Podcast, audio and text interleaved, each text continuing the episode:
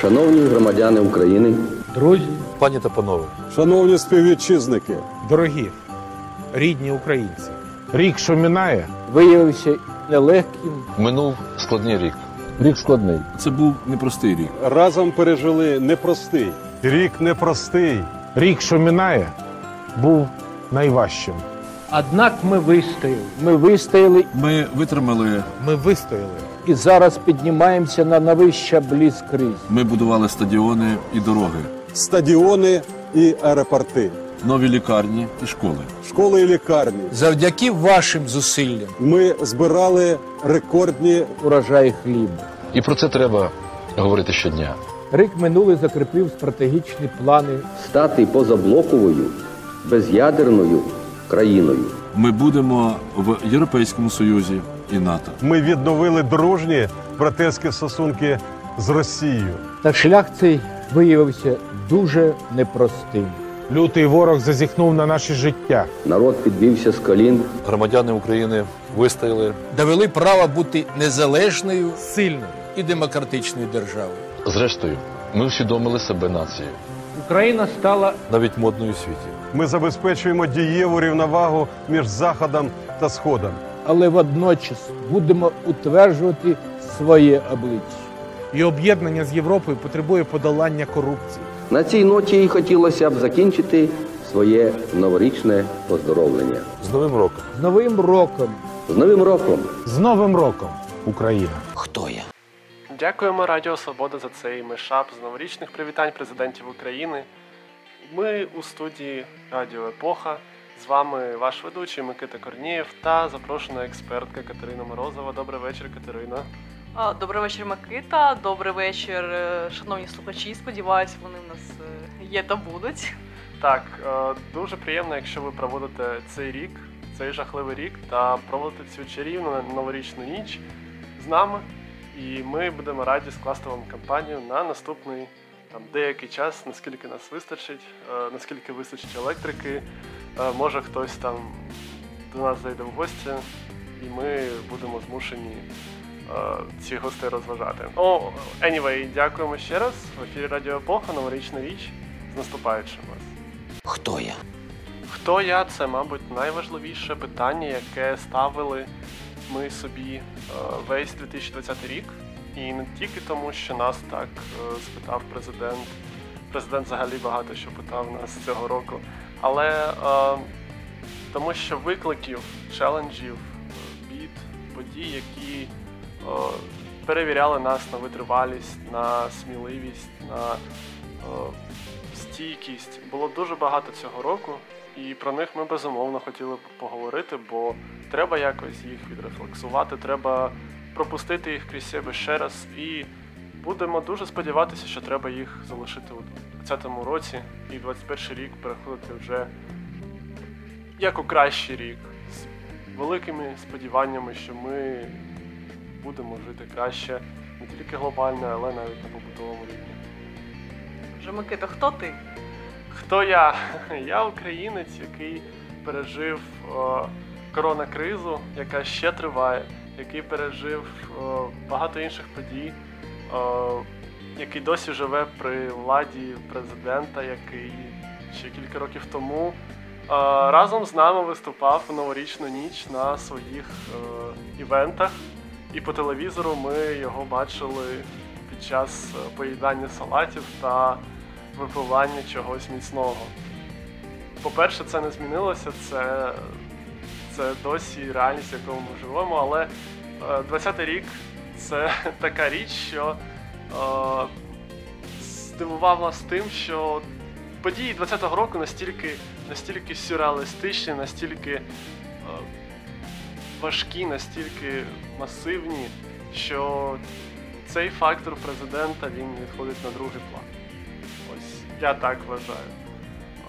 Але якщо ви вже задали це питання, Катерина, то хотілося б сказати, от що нас минулого року, майже рік назад, президент питав, хто ми. Він у своєму зверненні відійшов від стандартних форматів, і це, звісно, добре, бо е, не дивлячись на те, що я дуже не погоджуюсь з більшістю тезисів, які, які він е, які він до нас доніс під час свого звернення, він правий в тому, що більшість українців вимикають звук на зверненні президента, і більшість українців не дуже звертають увагу на якісь показники та метрики, якими президенти хизуються. Ось, але Ну, тобто він така нова формація, в принципі, і його звернення, звернення це, в принципі, одна із таких. Е, одна з, один з таких показників цієї нової формації, що от ми нове покоління, ми прийшли, ми зробимо як краще, то може він як краще хоче. Ну, звичайно, хотілося б вірити, що він хоче для краще. Питання е, для кого він хоче як на краще. Воно, на жаль, досі відкрито, бо окрім цього фактору, цієї новизни, далі пішла якась, е, як один з журналістів казав майже рік по тому, ковбасна риторика, коли президент спробував звернутися до абсолютно усіх і прирівняти усіх з усіма. І хештег яка різниця, який е, з'явився в інтернеті буквально за кілька годин після звернення, це, мабуть, все-таки негативний наслідок такого звернення, бо е, я хочу не погодитися з президентом. Є різниця, як називається вулиця, на якої я на якій я живу, на якій е, живе, живуть мої батьки. Є різниця. Е, якою мовою ми спілкуємося. Бо якщо ми втратимо свою мову, е, ми втратимо один з е, Стопів. стовпів так, нашої державності, нашої нації, нашої країни. І якщо ми е, не будемо розмовляти українською мовою, хоча б іноді я мовчу про те, що я вважаю, що кожен має її знати. Бо так от, якщо ми не будемо розмовляти, то ну вона ризикує, на жаль, перетворитися на якийсь такий апендекс е, українського організму.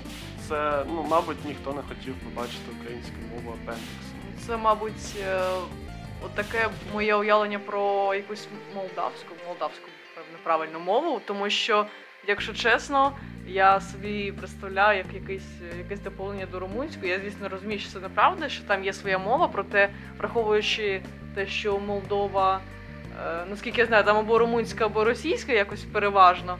е, Особливо враховуючи, що я що там є невизнана республіка, така як Придністров'я. Е, Ось щодо от Молдови, вона здається якось втрачає свою ідентичність. Я можу помилятися, звісно, але так чисто з того, що я знаю з новин. е, Сподіваюся, до речі, що це виправиться, тому що в них там нова президентка Майя Санду, наскільки я знаю, і вона така проєвропейська, і вона хоче, до речі, зв'язки стосунки з Україною покращити. Це, це круто, звісно. Так, це одна з небагатьох гарних подій у 2020 році, забігаючи наперед. І е, ми маємо порадіти за наших сусідів. Ось, сподіваюся, вони на вірному шляху.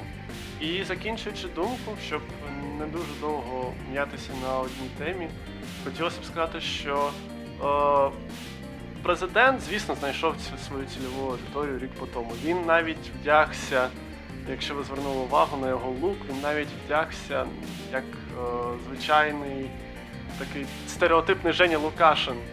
Він у водолазці був та у піджаку, і це, ну, звісно, кожного свій смак, але це не так, як має виглядати президент. Так може він під Стива Джобса просто.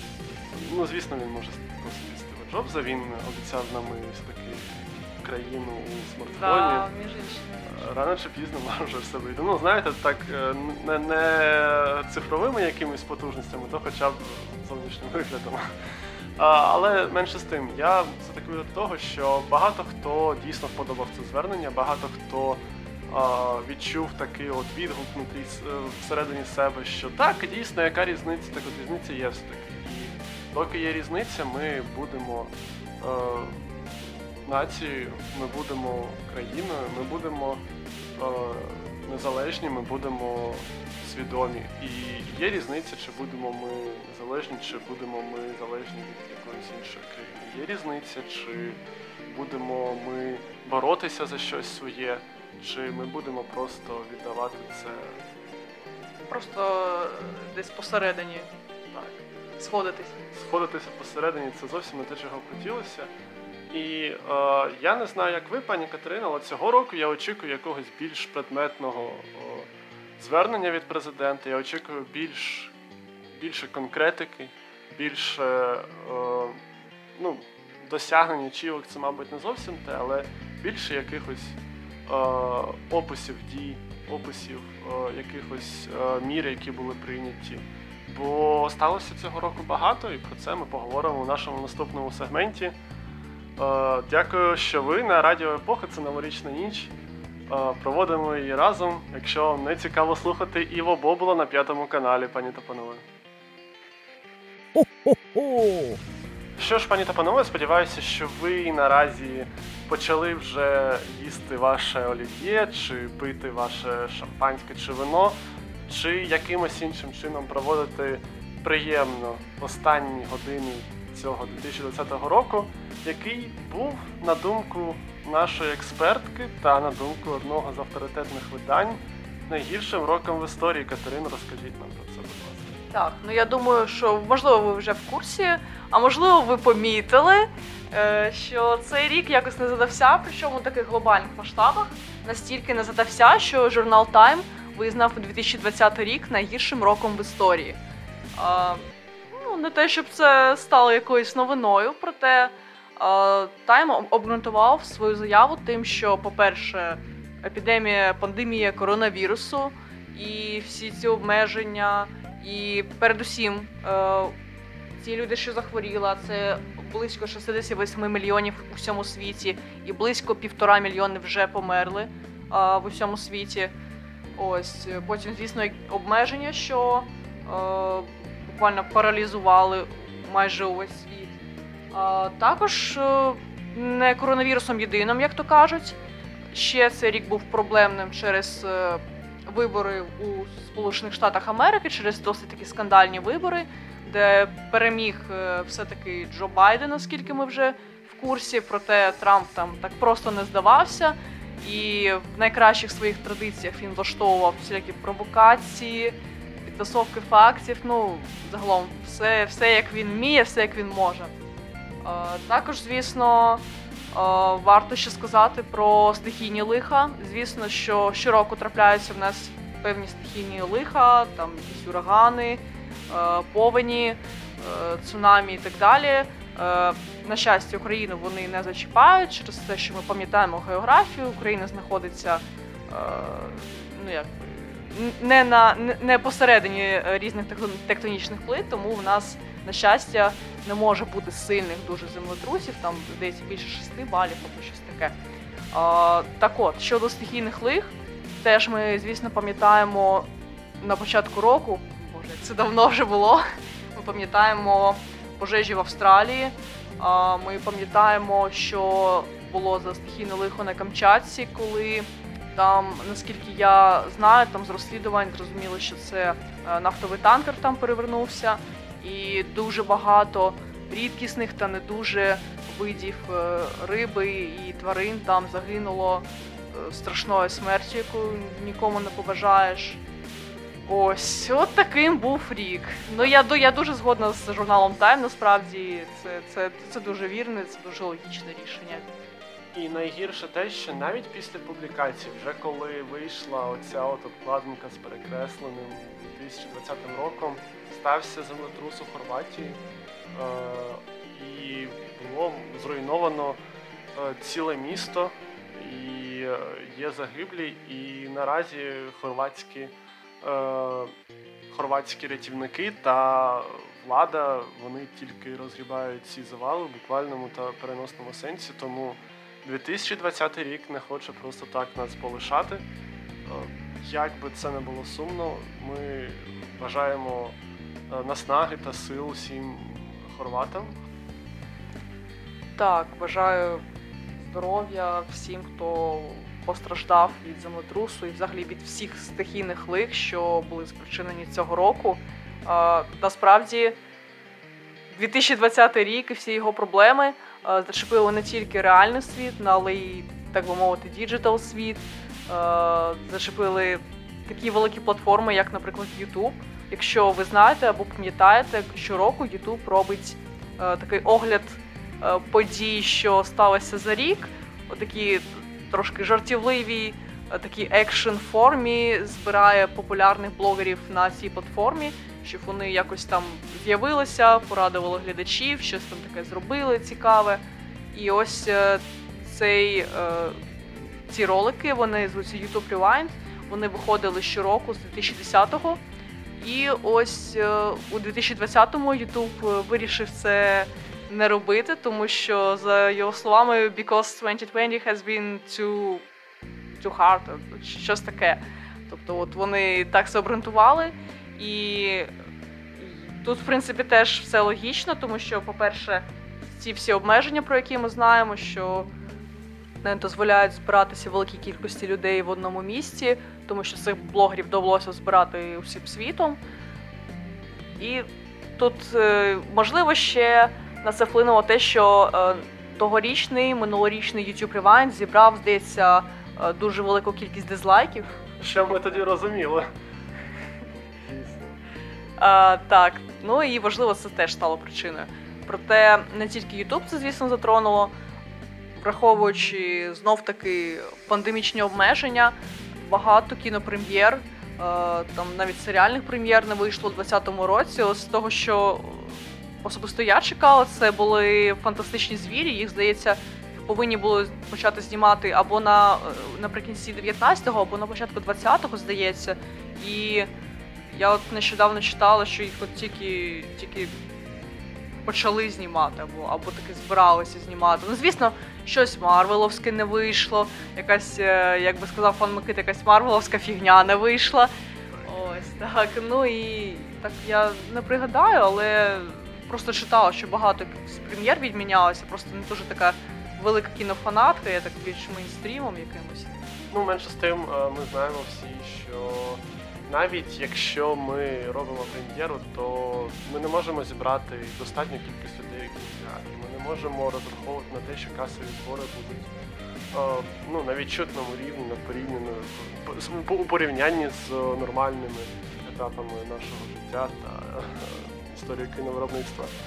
Не тільки кіно відмінялося, звісно, багато івентів, багато подій було перенесено чи відмінено, починаючи від якихось там, не знаю, випускних шкільних, які там стосуються там наших дітей або знайомих там, чи друзів. А, і закінчуючи такими глобальними івентами, як Олімпійські ігри, як Чемпіонат світу з футболу. А, це виключні випадки в історії людства, бо минулого разу таке відбувалося, коли була війна Друга світова. Якщо я нічого не плутаю, то отакі от були причини переносу попередніх е, Олімпійських ігор, коли- вони були перенесені. Ось. Так, власне, чому я згадала ще журнал Тема обґрунтовував, що 2020 це найгірший рік в історії, тому що от вони саме і писали, що е, це покоління, яке наразі живе у світі, тобто живі люди, вони не застали здебільшого, ми розуміємо, там 98% там, наприклад, вони не застали ще там і Другу світову війну. Я там вже не кажу про Першу світову війну, про епідемію, е- епідемію іспанки вони не застали та та інше, інше, там Велику депресію, наприклад.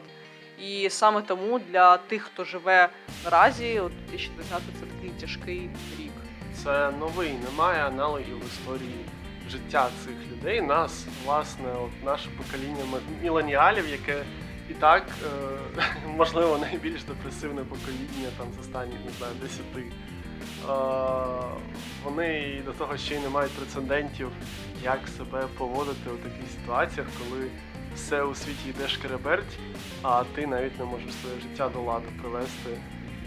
Ну, дуже важко це і не дивно, що якісь е, ментальні проблеми, звісно,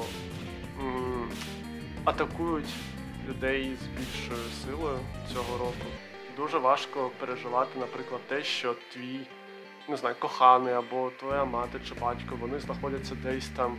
Ну добре, якщо в тому ж місці, так добре, якщо там не знаю, там в іншому районі міста, ти можеш там за бажання хоча б пішки там до них дістатися, чи там не знаю, продуктів купити, якщо ми кажемо про якийсь там карантин, чи якщо вони, бронь Боже, там захворіли, і треба їх там якось підтримати. Але що робити, якщо вони живуть там в іншому місті, в іншій країні? Це дуже важко і е, багатьом людям це дуже важко навесні вдалося не бачити інших людей, не комуніціювати вживу з іншими людьми. Е, Навіть зі своїми колегами. навіть зі своїми колегами, так. Це знов таки новий experience. Я пам'ятаю таку дуже цікавий, дуже цікаву історію, дуже насправді сумну історію, коли е, бачив сюжет якийсь якогось е, каналу про те, що у Данії та Німеччині живуть закохані, яким там десь до, добренько за 70, може навіть за 80 років. І вони е, кожного дня під час карантину приходили до кордону, щоб просто побачити один одного. От. Це, мабуть, такі от події. Це типово для 20-го року. Тому він, мабуть, найгірший. Так, але ось е, Микита згадав про якісь е, такі от. Я б сказала, події зі знаком плюс, бо все-таки плюс того, що мінус того, що людей розлучила ця епідемія, але плюс в тому, що вони зберігають свої почуття і вони кохають один одного. І ми дуже сподіваємося, що одного разу вони все-таки там воз'єднаються і, і все буде добре.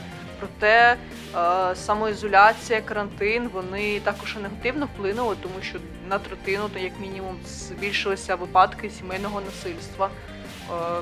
Це також, в принципі, логічний висновок, тому що е, багато сімей залишилося е, існувати в одній квартирі. І е, от саме існування в одній квартирі, те, що ти щодня бачиш одну і тому і ту саму людину, і можливо, у вас вже були якісь проблеми, і вони розвиваються все більш стрімко через це все. І це може бути також причиною і, і насильства, на жаль, і розлучень, і просто більшої кількості сварок. Так, процент розлучень, відсоток розлучень теж скакнув вгору, якщо я правильно пам'ятаю. Це теж не дуже добра новина, бо ну, виявляється, просто на жаль, люди розуміють, з ким вони живуть, коли їх залишають наодинці на цілий день. І так от цілими тижнями відбувається. Немає якогось ескапізму, нема можливості втекти там у бар чи там, не знаю, до подруги там кудись. Ну, це. Е, знов таки безпрецедентна ситуація, і люди не готові були до неї. Але, але варто зазначити, що люди знаходили в собі сили якось долати цю ситуацію. От мережу часто облітали відео, де люди там виходили на балкони, щоб просто поспілкуватися один з одним, просто зі своїми сусідами.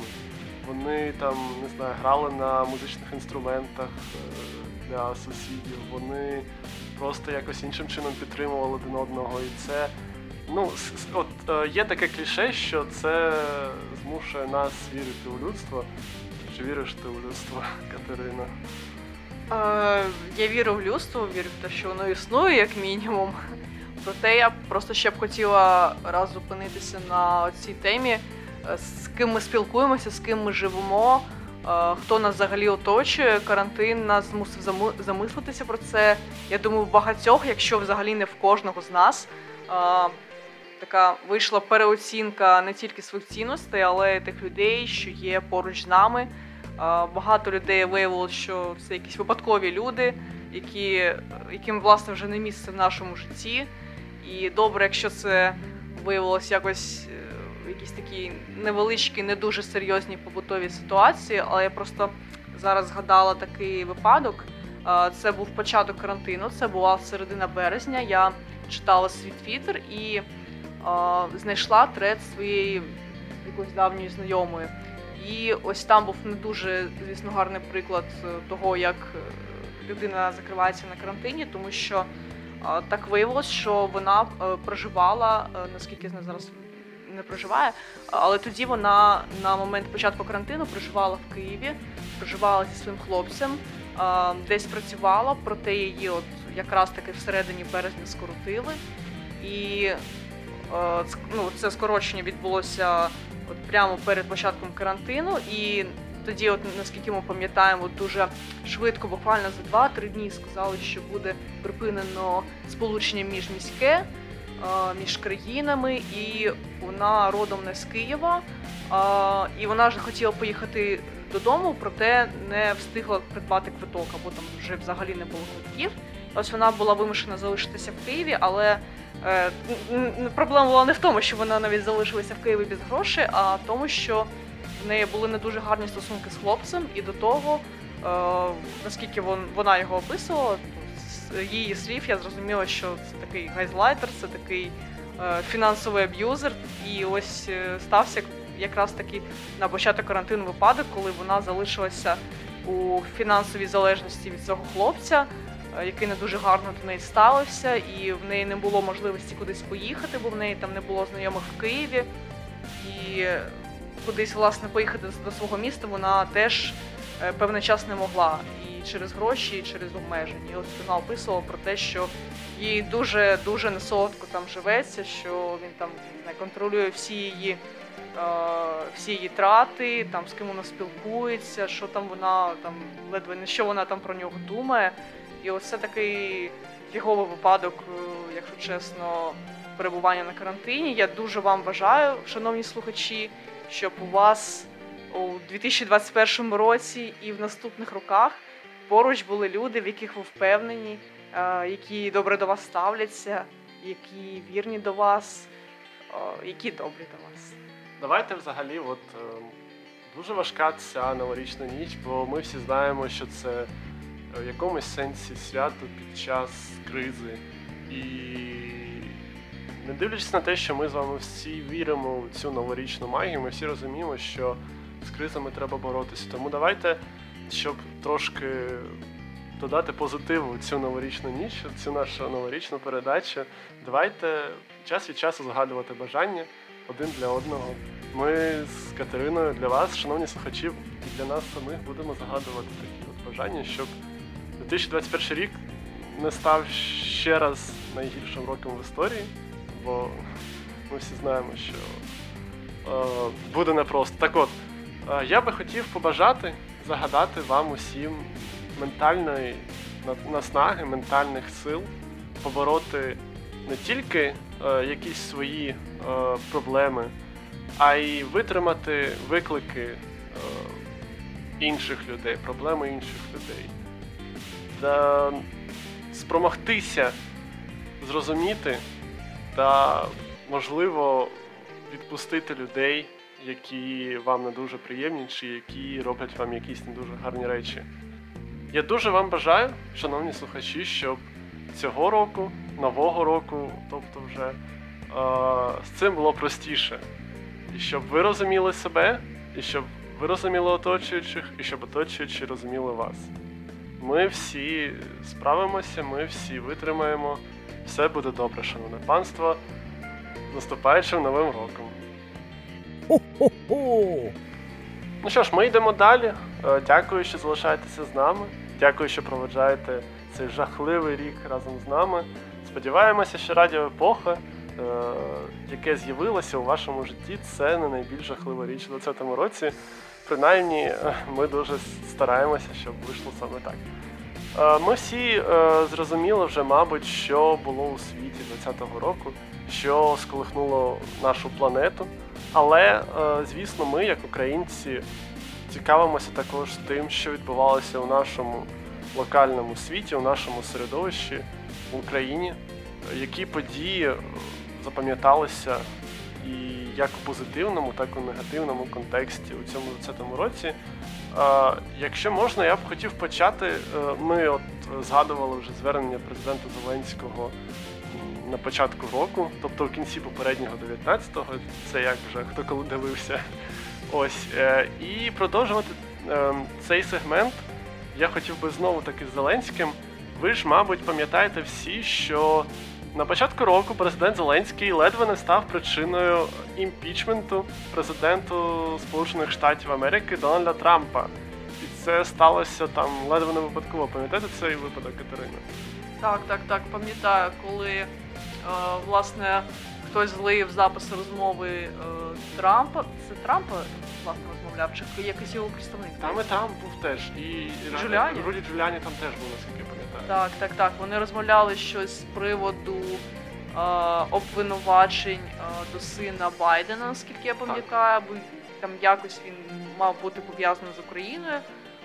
Проте вони ні до чого не домовились, наскільки ми бачимо, але домовились до того, що ці ж розмови здали е, власне у США, і це потрапило до американської преси, і саме вона вчинила скандал разом, ну звісно, з е, представниками демократів. Ну, власне, там у чому була проблема? Е, В тому, що Зеленський нібито обіцяв поставити свою, тобто не поставити, а вже сказав Трампу, що в нього там своя людина, тому вони організують правильний процес над людьми. І звісно, що це ані трохи не підпадає під якесь е, загально прийняте розуміння демократії, і тим паче не всім подобається, коли е, якісь е, можновладці Сполучених Штатів та інших розвинених країн просто беруть та лізуть у політику менш розвинених країн задля своєї вигоди. І звісно, ось тому підняли гвалт. Але що мені хотілося б наразі е, згадати, це те, як Зеленський відреагував на цю подію. Я, звісно, ну, якщо чесно, ми зараз з Катериною не гуглимо нічого, ми просто проживаємо цей рік заново так, як ми його пам'ятаємо. І так от, в мене. Так, так. Так, а стоп. А я, я, я не пам'ятаю, щоб він якось ре- відреагував. Здається, Так. там точно була реакція якась. Я, ж- я до цього і веду, що власне він ре- відреагував ніяк. І е, президент Зеленський раптово ледве не став там головним ньюзмейкером не те, щоб там української або навіть американської, а світової політики. І е, це сталося випадково. І от мені з цього приводу згадується одна з серій мультсеріалу Сімпсони, коли там за сюжетом Гомер дуже хотів потрапити у словник, щоб у словнику яке з'явилось слово, яке пов'язане саме з його Гомера персоною. І е, в кінці серії, власне, йому це вдалося, але вдалося в якому контексті. Е, з'явилося слово, з'явився вираз, точніше, do Homer, е, щось таке. Тобто е, відкинути Гомера, зробити Гомера. Тобто, у сенсі щось таке дурне, що може зробити сам Гомер. Тобто його ім'я дійсно стало таким власним іменем, але стало символізувати якусь там дурість, глупість, якусь там некомпетентність, якусь випадкову там подію, яка була, яка трапилася через некомпетентність людини. Так от мені здається, що Зеленський у цьому, у цьому моменті він власне зробив Гомера. Він е, через свою якусь некомпетентність е, ледве не влаштував фурор в американській політиці. Я не знаю наскільки добре чи це погано, бо ну, з одного боку дійсно вдалося викрити те, що Трамп зловживав своїми, е, своєю владою. З іншого боку, ну мені не дуже подобається, що президент моєї країни він каже, що там будуть свої якісь люди, і вони зроблять свої якісь потрібні дії. Ось тому дуже якась цікава ситуація. Ну, може, це може ми щось не знаємо, може, ми все не знаємо, і це була така провокація від офісу президента. Е, Ми тут все-таки не політичні експерти, ми такі просто оглядачі 2020 року. Е, Тому давай, давайте залишимо це на розсуд дипломатів. Ну і час може покаже, чи був е, в цьому скандалі якийсь сенс. Може був. Ну, власне, е, що час показав, це те, що Трампу дали можливість закінчити свій строк спокійно, його не переобрали, але його не, е, не провели імпічмент. Тобто імпічмент був невдалий. Ось. Але щодо офісу президента, якщо ви згадали, влітку, якщо мені е, зраджує пам'ять, ну, це було десь влітку чи восени. На BBC вийшло інтерв'ю з Зеленським, це той самий Hard Talk. Е, і там вперше е, за довгий час так от гучно пролунало ім'я Татарова, прізвище Татарова, точніше, заступника е, голови Офісу президента України. Це людина режиму Януковича, це людина, яка мала пі- піти під люстрацію, але яка працює на досить високій посаді в Зеленського. Тоді, коли е, журналіст BBC запитав Зеленського про Татарова, Зеленський ну нічого такого е, зрозумілого, внятного не відповів. Але е, в кінці року це призвело до того, що е, все-таки, начебто, Татарова намагалися притягти до якогось роду відповідальності. Але, власне, е, якщо правильно пам'ятаю, то це був е, один з органів, е, один з силових органів, які питали, які- які намагалися його е, власне забрати. Але його банально представників цього органу банально напустили в офіс президента. І е, звісно, опозиційні ЗМІ одразу почали казати про те, що от Зеленський переховує Татарова. От це все, цей все, цей весь ліричний відступ це до того, що ми дійсно не знаємо всього, як взагалі людина режиму Януковича досі може займати позицію в офісі президента. І е, це тривожно. І розуміючи, що ми досі йдемо з цією командою Новий рік, ми не знаємо, чого чекати від них, е, чого очікувати від них у 2021 році. Ось е, такий не дуже оптимістичний е, сценарій для нас тут. Але я дуже дуже сподіваюся, що можна буде просто схрещую пальці чогось гарного очікувати е, в плані медичної системи. Е, так, я читаю новини, я знаю, що там все не дуже. Е, проте я контра спем сперу, як то кажуть, без надій сподіваюся. Е, не тільки тому, що в мене мама працює в медичній сфері, вона медична сестра, і вона власне працює з ковідними хворими. І я знаю, як там їм буває важко, е, починаючи з того, що в них е, ці костюми важкі, вони незручні, тобто ти їх там вдягаєш і нікуди особливо там не рипаєшся, його не знімаєш, тому що він там важкий, його там вдягати не, е, не дуже легко. Ці зміни. От, наприклад, у мами було таке, що її викликали. Ну, вона, якщо ви знаєте, як там можуть працювати, наприклад, лікарі або медичні сестри, вони можуть працювати там в день, тобто протягом там. Власне, звичайного робочого дня можуть там ніч працювати, можуть е, добу працювати, коли там, наприклад, з 8 до 8 ранку. І ось е, у мами було таке, що коли почали заводити ковідних хворих, вона працювала е, за викликом буквальному сенсі, тому що ніхто не знав, скільки ковідних можуть завести е, того дня, наступного дня, там не знаю, за тиждень, і тому в неї такий був дуже плаваючий графік, і її могли там викликати буквально там о другій ночі, або там у відпустці, або у вихідний. І я дуже дуже хочу побажати е, всім медикам, що можуть нас слухати, а, та в принципі всім медикам, що в нас є в Україні.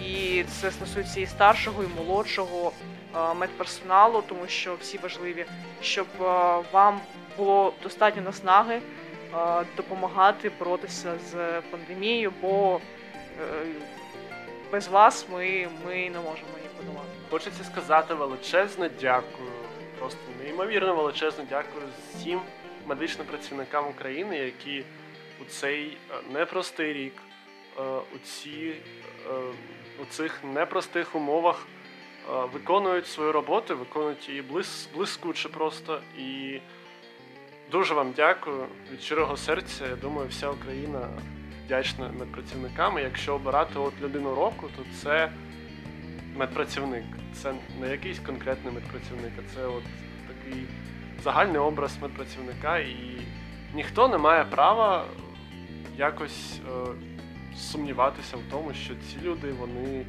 на них тримається Україна наразі. Але е, якщо продовжувати тему, то, е, на жаль, що хотілося б сказати, от у цьому сегменті, мабуть, я такий адвокат диявола, але, на жаль, хочеться сказати, що влада ну, скажімо так, могла б краще підтримувати і допомагати медикам і робити їх працю більш, е, більш ефективною, мабуть. Бо, ну, по-перше, давайте, мабуть, почнемо з найбільш очевидного, з якогось дива гроші з ковідного фонду. е, Протягом року вони витрачалися на інші е, потреби. От е, є такий мем навіть, що гроші на ковід закатані в асфальт. І це при тому, що потрібен кисень, потрібні апарати штучного, штучної вентиляції легенів, потрібні, ну, як мінімум, люди. Тобто, якщо вже не приток нових людей, то хоча б е, якась мотивація для ну навіть не мотивація, а хоча б компенсація, подяка для тих, хто вже працює.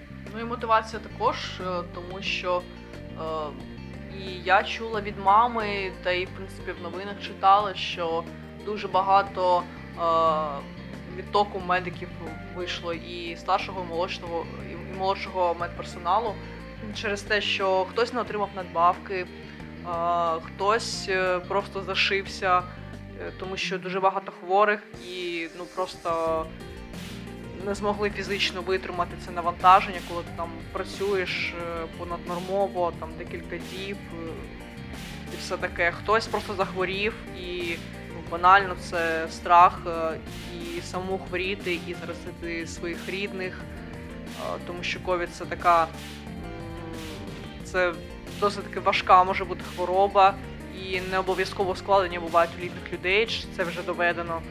Тобто так, дуже багато медпрацівників звільнилося, і набрати нових це ну е, це не та професія, навіть там санітарка і медсестра, це не та професія зовсім, на яку можна навчитися там за два тижні і, і все, і ти вже все вмієш, ти вже все знаєш. На жаль, це такі професії, в яких е, треба не допустити, щоб йшли люди. І от саме це сталося в нас. Ну, сталося наскільки я в курсі дійсно не тільки в Україні, проте ну, в Україні ситуація у нас так була не дуже гарна. Просто пандемія це все викрила, що у нас були низькі заробітні плати, у нас умови праці були теж не дуже, ну м'яко кажучи. Ну, давайте згадаємо те, що був такий епізод, коли е,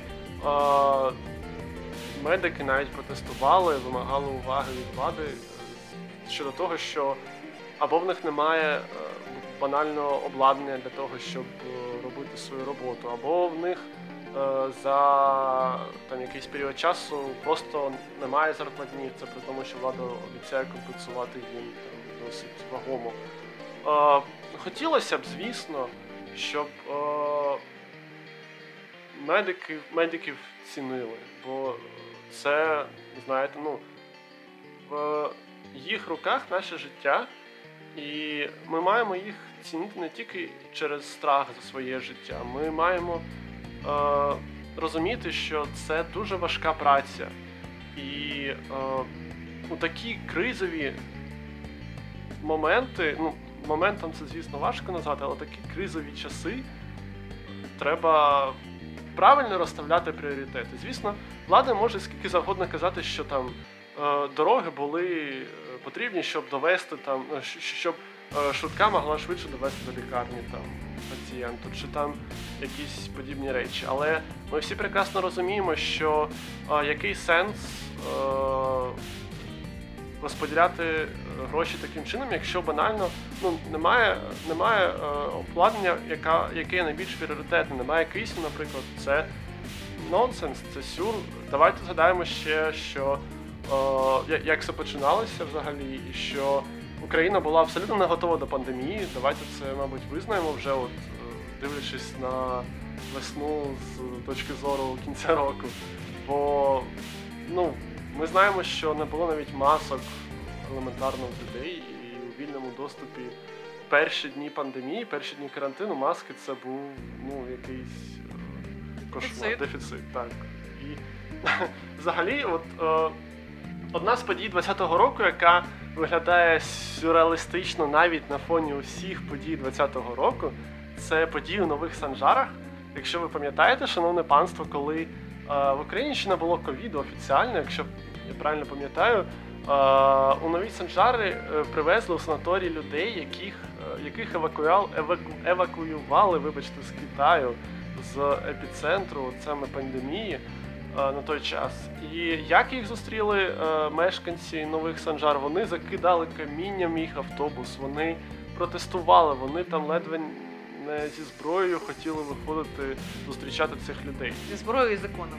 Так, ну е, я не знаю, що гірше навіть при всій повазі, але от е, наскільки це каже про українську єдність, наскільки це каже про єдність українського суспільства. Ми маємо допомагати один одному, ми маємо е, розуміти, що е, це такі ж самі українці, які живуть в нових санжарах, оці от евакуйовані з Китаю люди.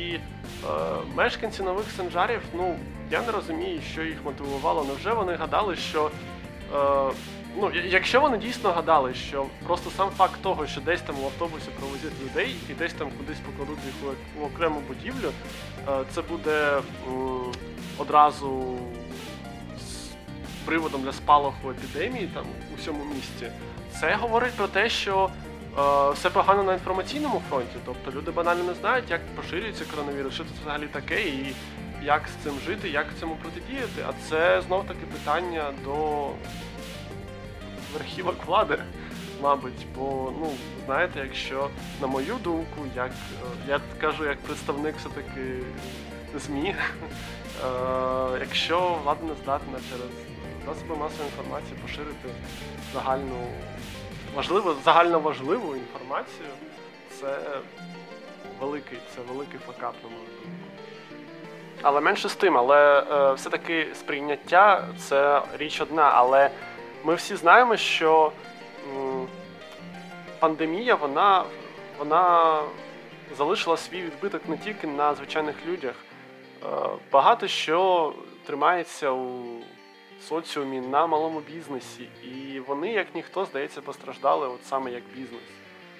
Так, е, багато, ну, перш за все, постраждало багато представників бізнесу, що пов'язані з харчуванням громадським, що пов'язані з розвагами.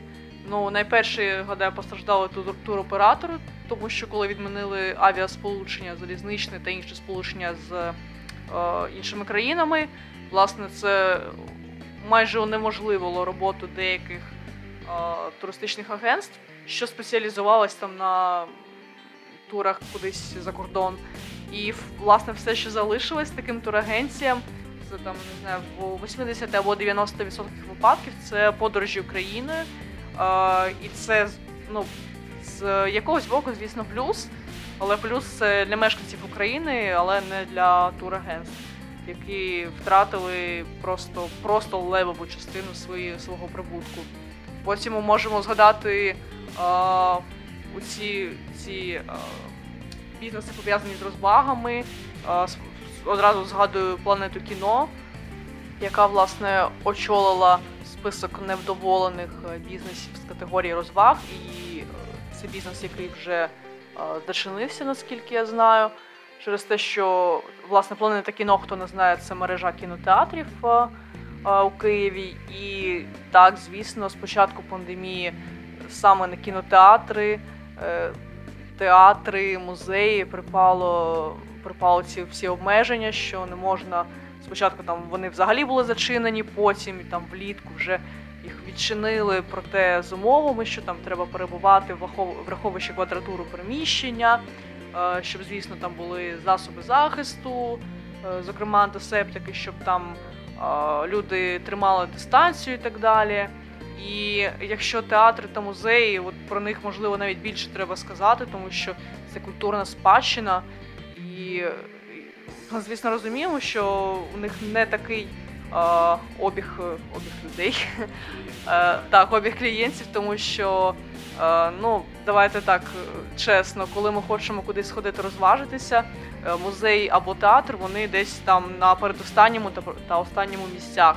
А, Проте, от ми біль- ми більше знаємо про кінотеатри, про те, що багато або зачиниться, або вже зачиняється, тому що левова частина прибутків кінотеатрів була а, на вихідні дні, і от е, з приходом карантину вихідного дня в е, грудні, так, в листопаді, да, в листопаді, в листопаді, боже, я вже заплуталася. З приходом е, карантину вихідного дня в листопаді це вже власне добило ці бізнеси. Е, Наступна категорія бізнесів, що дуже постраждала, це громадське харчування.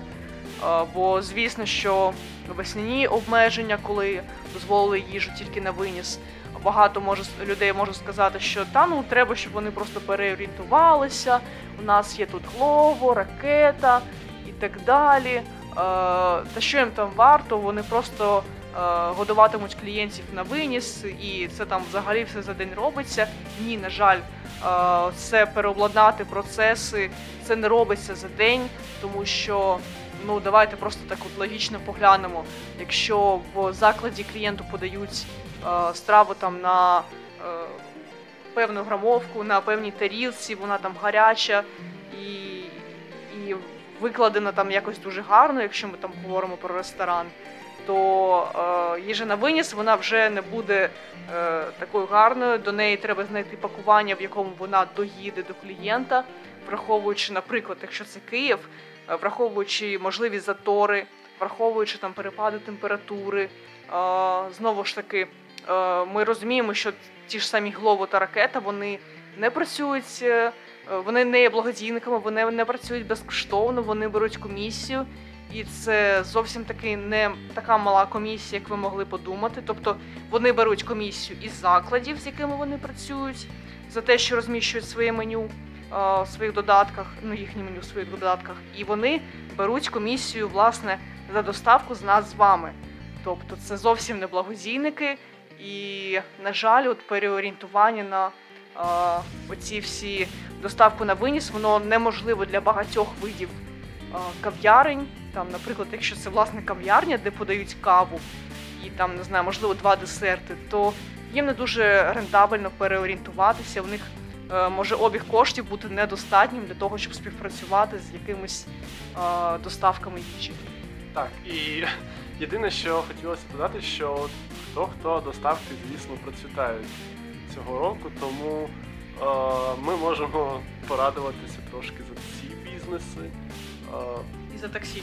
і за таксі, так, бо принаймні хоч хтось там е, зрозумів, е, зумів, мабуть, і зрозумів, як е, максимум все-таки вижити з цього року. Ось, е, мабуть, ось дуже-дуже довго можна про це розмовляти. Е, ми всі знаємо, що, наприклад, ФОПи досі протестують, у них безстрокова акція протесту наразі в Києві відбувається, і це пов'язано не тільки з карантином, а й з новими е, змінами у законодавстві, е, які зобов'язують ФОПів завести собі касові апарати. Це вони, здається, вже відстрочили оцю частину. Ну, вони відстрочили, але тим не менш, скажімо так, це. Скажімо так, це відстрокування і є. І це не, не зміна якась. Тобто е, небагато сенсу в тому, що зміни будуть, але пізніше. Але тим не менш, е, я хотів би просто трошки вже закінчувати цей сегмент. А закінчимо ми побажанням, е, яке ми загадуємо з Катериною тут для нас всіх. Ми всі хотіли би, щоб якщо ви пов'язані з малим бізнесом як клієнт, чи як е, якийсь власник, чи просто людина, що співчуває малому бізнесу, хотіли б знов таки побажати наснаги і витримки і, і е, якихось нових ідей, як пережити цей е, цю кризу, цей період. І ми дуже сподіваємося, що о, це все закінчиться, і наші улюблені кав'ярні, наші кінотеатри, наші ресторанчики е, і всі е, подібні заклади будуть працювати у звичному режимі, всі будуть щасливі. Ми бажаємо цього всім. І бажаємо, щоб е, всі були популярні та користувалися успіхом у клієнтів, а не були як радіо радіо без слухачів. Сподіваюся, що це теж зміниться в наступному році. Ось, отакі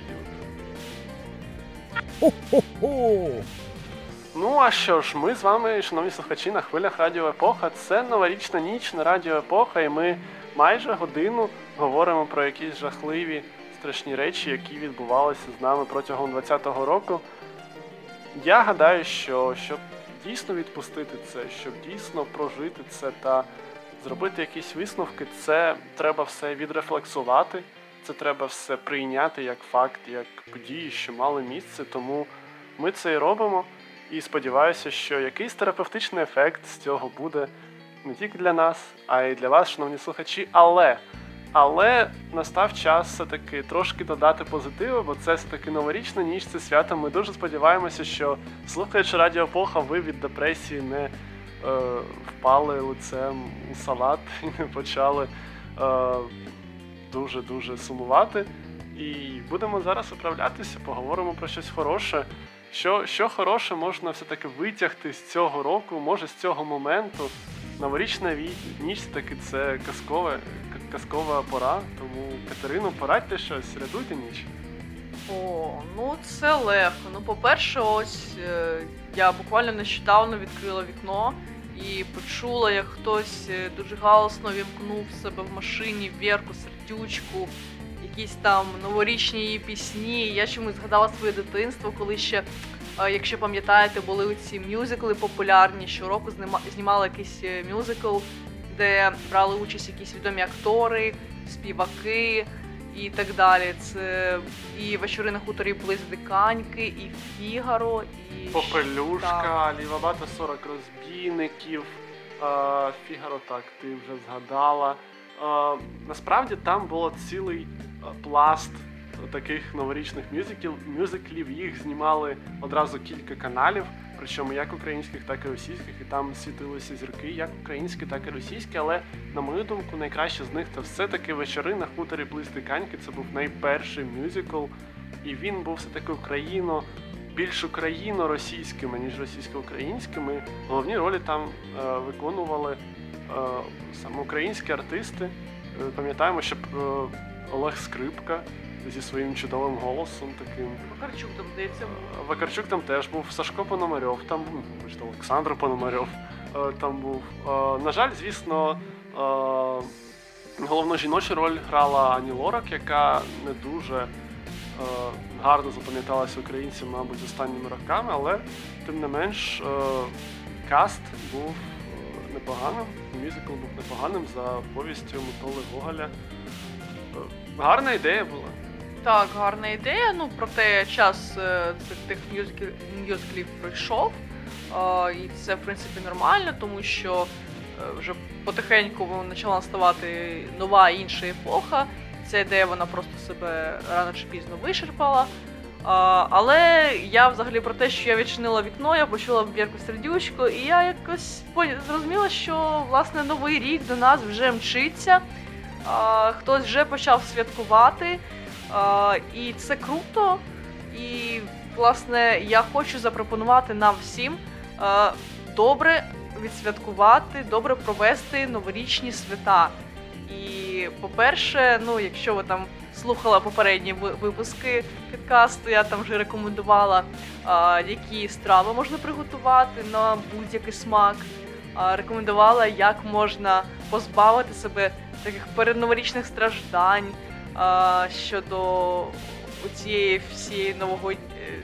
мороки. Так, цієї- новогодні, так. рутини цих е, справ, е, які особливо наших чарівних жінок чекають кожного 31 грудня, а е, може навіть і 30-го, може навіть і 29-го. Може навіть і не чарівних. Може, ну насправді може не жінок. Я вірю, що багато українців, чоловіків теж готують і накривають на стіл саме от ці святкові дні.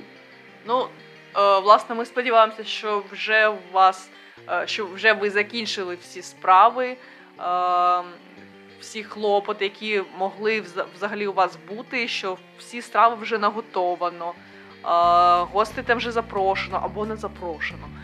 Це теж добре, якщо ви хочете провести новий рік наодинці або зі своєю второю другою половинкою, це теж дуже круто, теж дуже ок.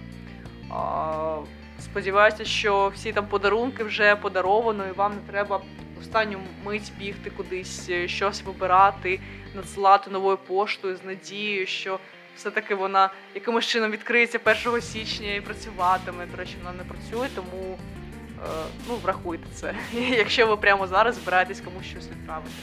Ось я дуже вам побажаю, е, щоб у вас було багато чого смачного на цей новорічний стіл поставлено і з'їдено. І навіть якщо ви щось не приготували ще і там гадаєте, що а- або щось там, якась страва не вдалася, або вже настільки все було смачно, що все поїли. А, нічого страшного. А, власне, супермаркети, сподіваюся, у вас є поруч. Там можна придбати щось готове і не паритись, можна замовити з тим же Глово або з ракетою. А, ось, власне, так. Ну і не варто забувати, що Новий рік це не тільки астрономічне свято. Звісно, що є стереотип, що ми сідаємо за стіл 31-го, там не знаю, десь о 9 о 10 вечора і встаємо. Та добре, якщо першого, е, а там за великим рахунком 2 чи 3 січня. І треба нагадати, що Новий рік це не тільки про їжу. Звісно, смаколики е, це важлива складова частина, і багато хто цінує цей привід е, як е, можливість щось гарне приготувати і смачно поїсти. Але в першу чергу це про свято, це про відпочинок. Я постійно повторюю, що це якась магічна пора, і якщо дійсно вірити в те, що новий рік нам приносить нові зміни, якісь е, е, нові е, враження, нові почуття, так і буде, бо ми самі себе програмуємо на успіх. Я розумію, що я кажу, що, я кажу щось на кшалт Кашпіровського там 30 років тому. Але е, менше з тим я вважаю, що дійсно, якщо налаштуватися на те, що новий рік буде кращим, то як мінімум ментальний такий фокус у вас буде на якихось гарних речах. І повірте мені, у такі кризові е, часи, як зараз, це дуже-дуже важливо. І я вам бажаю саме цього, щоб ви могли налаштуватися гарно. А я вам також побажаю, щоб ви могли зустріти новорічні свята з рідними, близькими людьми. По-перше, е, якщо ви зустрічаєте його в гостях, або якщо ви запрошуєте гостей, я з цим вас вітаю. Сподіваюся, що ви гарну компанію проведете час. Якщо ви раптом не зможете побачити е, усіх своїх друзів, близьких, родичів е, до Нового року, е, то привітайте їх, якщо якщо ви вважаєте за потрібне спілкуватися з цими людьми взагалі. Якщо навіть це не якийсь ваш близький друг, знаєте, нам в принципі, де і в цьому році окремо повинно бути місце для якоїсь доброти, і е, я б побажала вам е, побажати щось добре, е, сказати щось хороше, сказати дякую тим людям, які вас підтримували, які десь чому вам допомогли. Може, навіть вони самі цього не зрозуміли, проте вони вам в чомусь допомогли. І навіть якщо це не ваш найближчий друг, я гадаю, що ця людина заслуговує на те, щоб ви сказали їй дякую і взагалі щось приємне. І тоді, можливо, е, я вірю все-таки в карму, я вірю в те, що е, вам це повернеться обов'язково. Хтось інший вам теж за щось подякує, бо новорічна ніч це дійсно така. Е, ну, ми, звісно, розуміємо, що це там не в буквальному сенсі магічна пора, проте я таки більш раціональна людина, все-таки. Проте я вірю, що це пора, яку більшість людей сприймає як е, який, якийсь стимул щось там виправити, щось покращити. Е, я не тільки кажу про якісь смс від колишніх, е, там, боронь Боже, якщо ви, якщо вам це не хочеться, якщо вам це неприємно, боронь Боже, вас від таких повернень. І бажаю вам, щоб ви цього року і самі сказали іншим щось хороше, і самі почули щось, е, щось добре та хороше на вашу адресу. І особливо, якщо це буде е, неочікувано. От ти згадала смс, я згадав, що років е, не знаю 15-10 назад, е, коли вже досить поширені були в принципі смс, ну мобільні телефони, очевидно, і саме смс як метод спілкування між людьми, але не було ще соціальних мереж, так от дуже поширено. Були такі е, локальні якісь приколи, коли ти е, відправляєш смс на якийсь випадковий номер і просто поздравляєш там з Новим роком. І я вам кажу абсолютно серйозно, кожного року я обов'язково отримував смс з якогось незрозумілого лівого номеру з побажаннями щасливого нового року. І, мабуть, е, це те, чого нам не вистачає зараз. Якщо ви застали ті часи, як я, то може варто, знаєте, згадати молодість та зробити щось таке. Інша ідея, наприклад, от е, Катерина казала про те, що не варто забувати про близьких, не варто забувати про рідних людей. Я знаю, що в Катерини є родичі в Білорусі, і якщо у вас родичі за кордоном, якщо у вас родичі десь е, не в Україні або не у вашому місці, то обов'язково наберіть їх протягом цього дня або протягом новорічної ночі е, і скажіть їм пару теплих слів. Це буде дуже приємно, повірте мені. І е, треба користуватися тим, що у нас є технологічна можливість е, не чекати на відповідь там днями і сказати все, що нам хочеться, а не обмежуватись там кількість чи кількістю символів або там іншими якимись обмеженнями. Може, наприклад, бути гарною ідеєю об 11 вечора вийти на балкон чи відчинити вікно і закричати Живе Білорусь, бо е, на глобальному рівні таки ми розуміємо, що білоруси наші друзі, і вони також, як і ми, свого часу переживають не найлегші часи зараз. І якщо ми е, хоча б надішлемо якийсь такий сигнал у космос зі свого вікна чи зі свого балкону, то може трошечки, трошечки це десь буде вже на краще. І можливо вам самим буде легше, бо якщо і 20-й рік щось і показав, це те, що люди істоти соціальні, і навіть якщо це якесь там без е, змістовне спілкування, то це все одно потрібно людям, навіть там інтровертам, які спілкуються там з однією двома людинами у своєму житті. Так, ще я хочу все-таки е, трошечки так повернутися швиденько до теми ментального здоров'я. Хочу побажати нам е, всім вирішувати свої якісь е, великі нерозв'язані проблеми, продовжувати вирішувати і все-таки вирішити у 2021 році. Якщо вам здається, що у вашому житті щось іде не так, як вам хочеться. Е, Якщо у вас трапляються якісь події, які, які вам дуже важко переживати, ви здається, що вам здається, що ви не можете впоратися, або якщо ж е, вам здається, що у вас нема людей таких в оточенні, за допомогою яких е, ваше життя стало веселішими, кращими і тощо.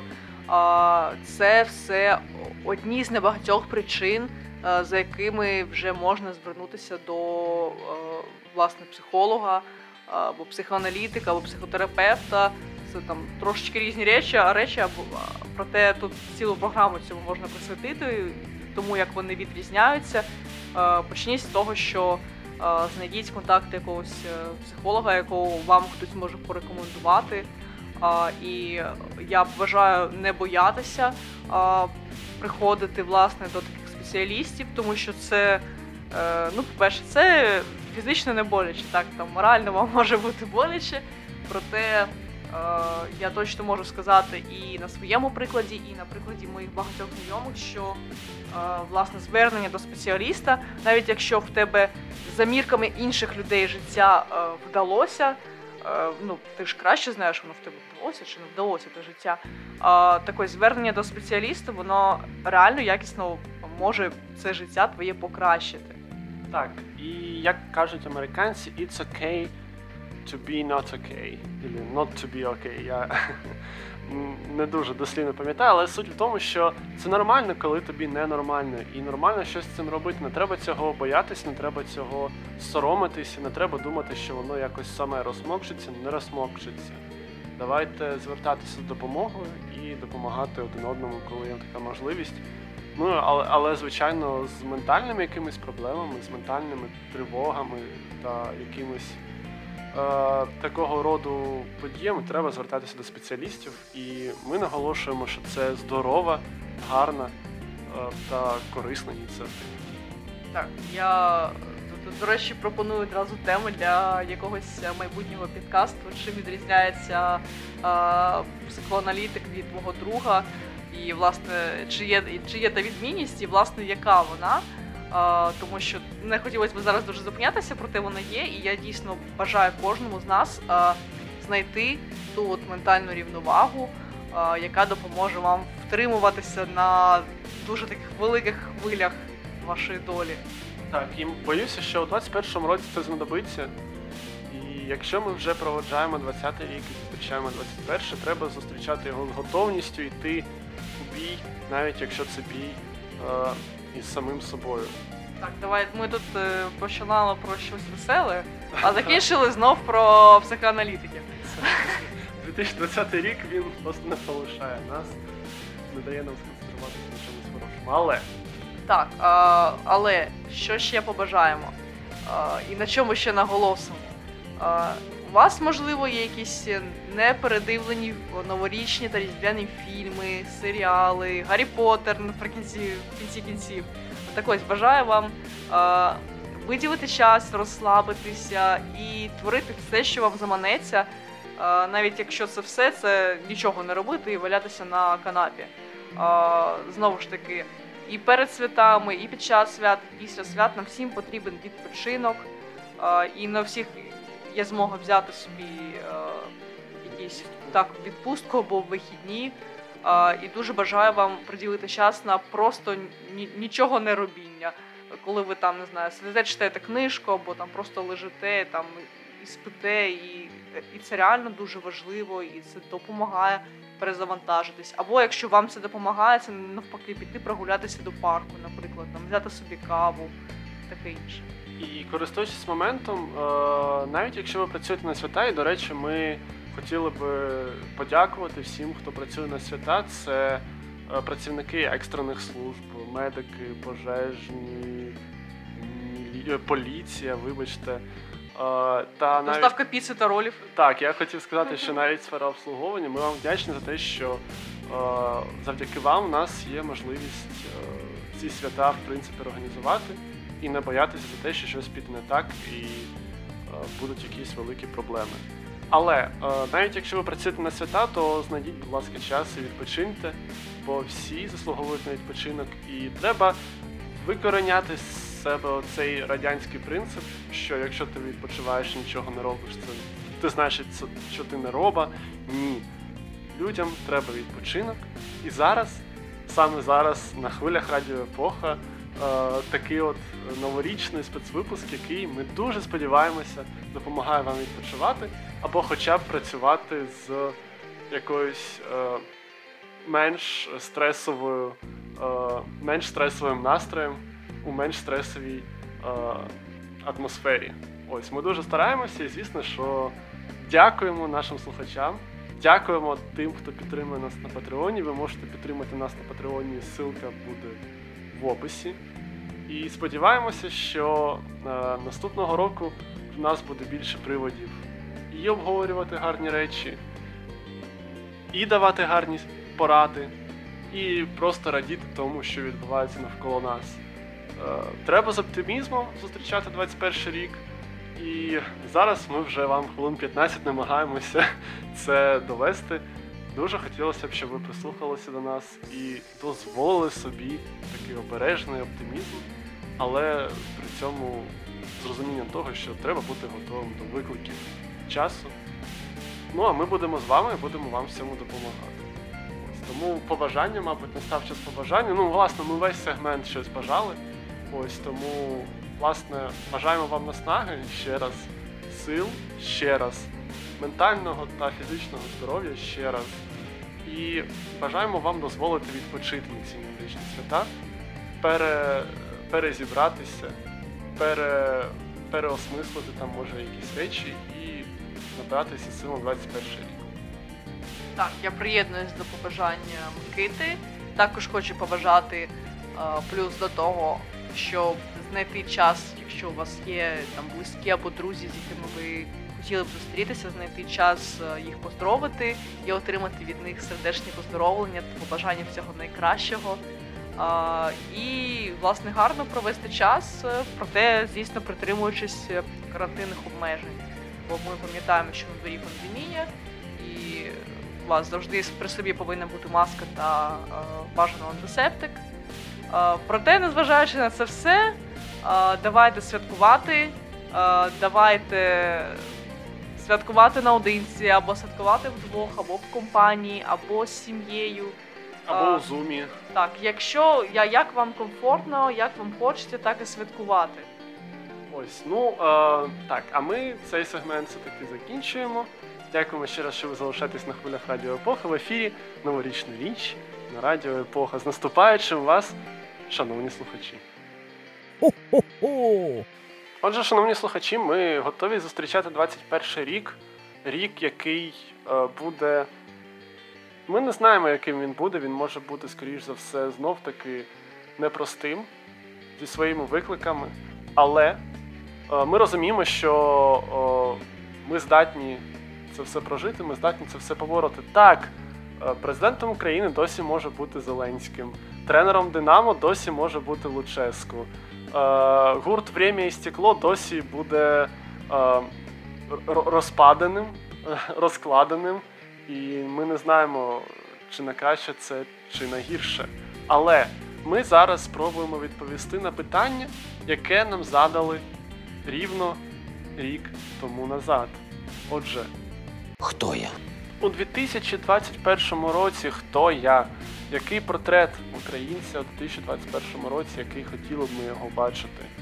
Перш за все, я здоровий громадянин України, я вакцинований громадянин України е, від коронавірусу та, звісно, здоровий від е, інших якихось хвороб, е, які кожного року турбують українців. Я фінансово е, самостійна, незалежна та забезпечена людина. Якщо я просто фізична особа, е, там самозайнята або зайнята в якійсь компанії, то в мене є е, гроші на мої загальні поточні потреби. А в мене є щось відкладене в заначці, бажано на декілька місяців. Якщо ж я власник малого та середнього бізнесу, то в мене є е, гроші на підтримку мого бізнесу на найближчі декілька місяців. В мене є якась певненість в тому, що мій бізнес завтра не зачиниться через там якісь перевірки або якісь борги і тощо. А також в мене є, якщо я власник бізнесу, підтримка держави. Я у безпеці та мої рідні у безпеці, тому що наша армія гарно фінансується і не дає агресору збільшувати свою агресію. Я знаю, що я у безпеці, не дивлячись навіть на те, що країна-агресор е, на... ігнорує всі перемир'я та усі домовленості. І вдячний тим, хто захищає нас на сході країни. Я адаптована людина. Адаптована в тому сенсі, що я вже а, адаптувалась, пристосувалась до всіх змін, що були у 2020 році, зокрема негативних. І тепер я можу не просто виживати у цих змінах, у цій новій реальності, у цих нових ситуаціях. Я можу переформити краще. Тобто я можу бути більш продуктивною людиною. Я можу самовдосконалюватися, саморозвиватися. Я можу дозволити собі відпочивати, коли є потреба. Тобто я адаптована людина, яка е, добре сприймає цю реальність насті- настільки добре, наскільки це можливо. Я українець, і мене цінують у моїй країні. І завдяки мені моя країна стає кращою. І про мою країну дізнаються у всьому світі.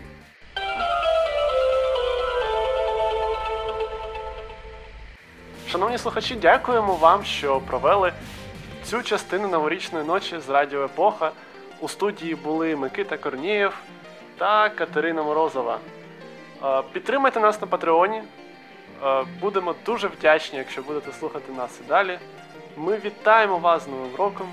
Бажаємо вам всього найкращого.